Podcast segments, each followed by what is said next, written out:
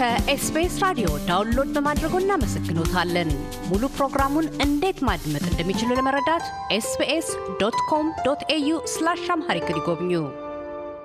በቀዳሚ ዝግጅታችን በአዲስ አበባ የተካሄደው 17ተኛውን የበይነ መረብ አስተዳደር መድረክ አስመልክተን ከፈጠራና ቴክኖሎጂ ሚኒስቴር ሚኒስትር ዴኤታ ሁሪያ አሊ ጋር ባካሄድነው ቃለ ምልልስ የሉላዊ በይነ መረብ አስተዳደር ጉባኤን ፋይዳ፣ ኢትዮጵያን በአስተናጋጅነት መመረጥና ከጉባኤው የተገኙ ተሞክሮዎችና የተቀሰሙ ትምህርቶችን አንስተናል። ወደ ቀጣዩና የመደምደሚያ ክፍል ዝግጅታችን ያለፍ ነው። ሉላዊ የበይነ መረብ አስተዳደር በገዢ ደንቦች ተዳዳሪ ስላልሆነና በአብዛኛውም ከተጠያቂ ነት የራቀ ሲልም ከዜጎች አልፎ በመንግስታት ላይ ሳይቀር ብርቱ ተጽዕኖ ያለው በመሆኑ ተጠያቂ የሚሆንበትና የሚዳኝበት ሕጎች በመንግስታት ሊደነገጉ ይገባል የሚሉ ብርቱ ድምፆች ከተጠቃሚዎችም ሆነ ከሕግ አውጪዎች ሲደመጡ ይሰማል። ይህን አስመልክቶ የወቅቱ የኢትዮጵያ መንግስት አቋም ምንድን ነው የሚል ነው። የሚኒስትር ዴኤታ ሁሪያ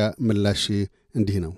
የኢትዮጵያ አቋም እንግዲህ እንዳልከው ነው። ደህንነቱ የተጠበቀ ኢንተርኔት ወይ ደግሞ የመረጃ ልውውጥ እንዲኖርና እንዲሁም ደግሞ ምስጢራዊነቱን እንዲጠበቅ ከማድረግ ነው። እንግዲህ እንደ ኢትዮጵያ እንደ የትኛውም ዓለም ያው አንደኛ late comers advantage ነን። ብዙ ትምህርቶችን ከሌሎች እየወሰድን ባለንበት እና በጣም በርካታ ፖሊሲዎችን እያወጣን ባለንበት ጊዜ ነው።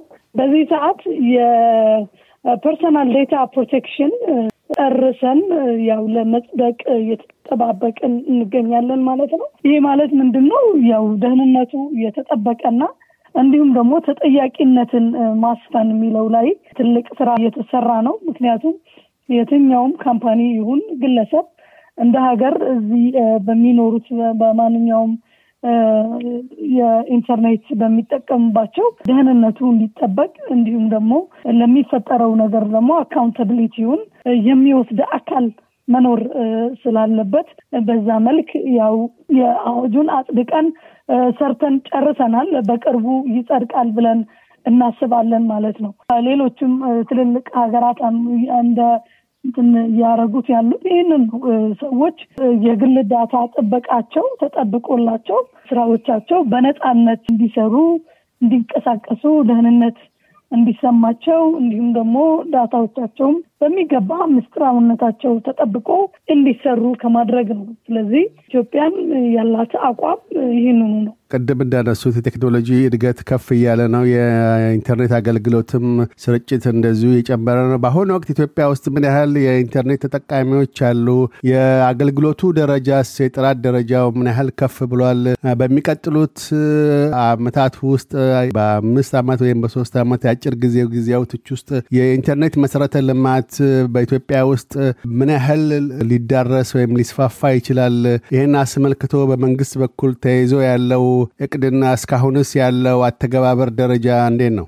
በጣም ጥሩ እንግዲህ ስትራቴጂያችን አንዱ ትልቁ area አድርጎ ያስቀመጠው building infrastructure ነው። መሰረተ ልማቶችን መገንባት ነው። ከነሱ አንዱ connectivity ን ይገኝበታል ማለት ነው። ስለዚህ ይህንን ለማድረግ እንግዲህ እንደ ሀገር አንዱ connectivity ን በተለይ ጥራት ያለው እንዲሁም ደግሞ ተደራሽነቱን ከማስፋት በተለይ ደግሞ affordability ውን የዋጋ እንግዲህ ኢንተርኔት ባላደጉ አገራት ውድ ነው።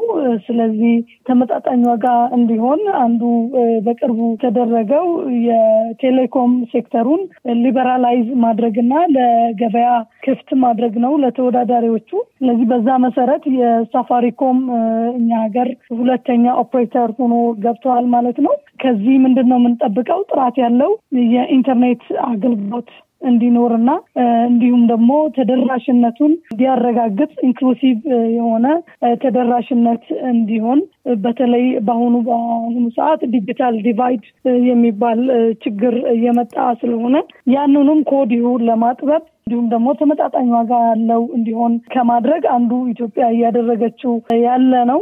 ምክንያቱም ውድድር ባለ ቁጥር ያው ጥራቱን የጠበቀ አገልግሎቶችን የመስጠት ይጨምራል ማለት ነው። ያንን ነው እያደረግን ያለ ነው። እስካሁን ድረስ እንግዲህ ወደ ሰላሳ percent ኡ ህዝባችን የኢንተርኔት ተጠቃሚ ነው። እየጨመረ በሄደ እንግዲህ በስትራቴጂው ሲያበቃ ወደ ሰማንያ percent ያህል እንዲጠቀም ማድረግ ላይ ነው እየሰራን ያለ ነው ማለት ነው። ሁሪያ አሊ የኢትዮጵያ ኢኖቬሽን እና ቴክኖሎጂ ሚኒስቴር ሚኒስትር ዴኤታ፣ ስለ ቃለ ምልልሱ እናመሰግናለን።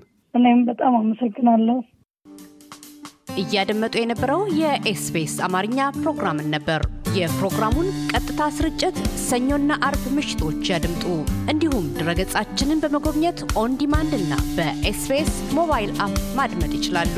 ድረገጻችንን SBS dot com dot au Amharic ን ይጎብኙ።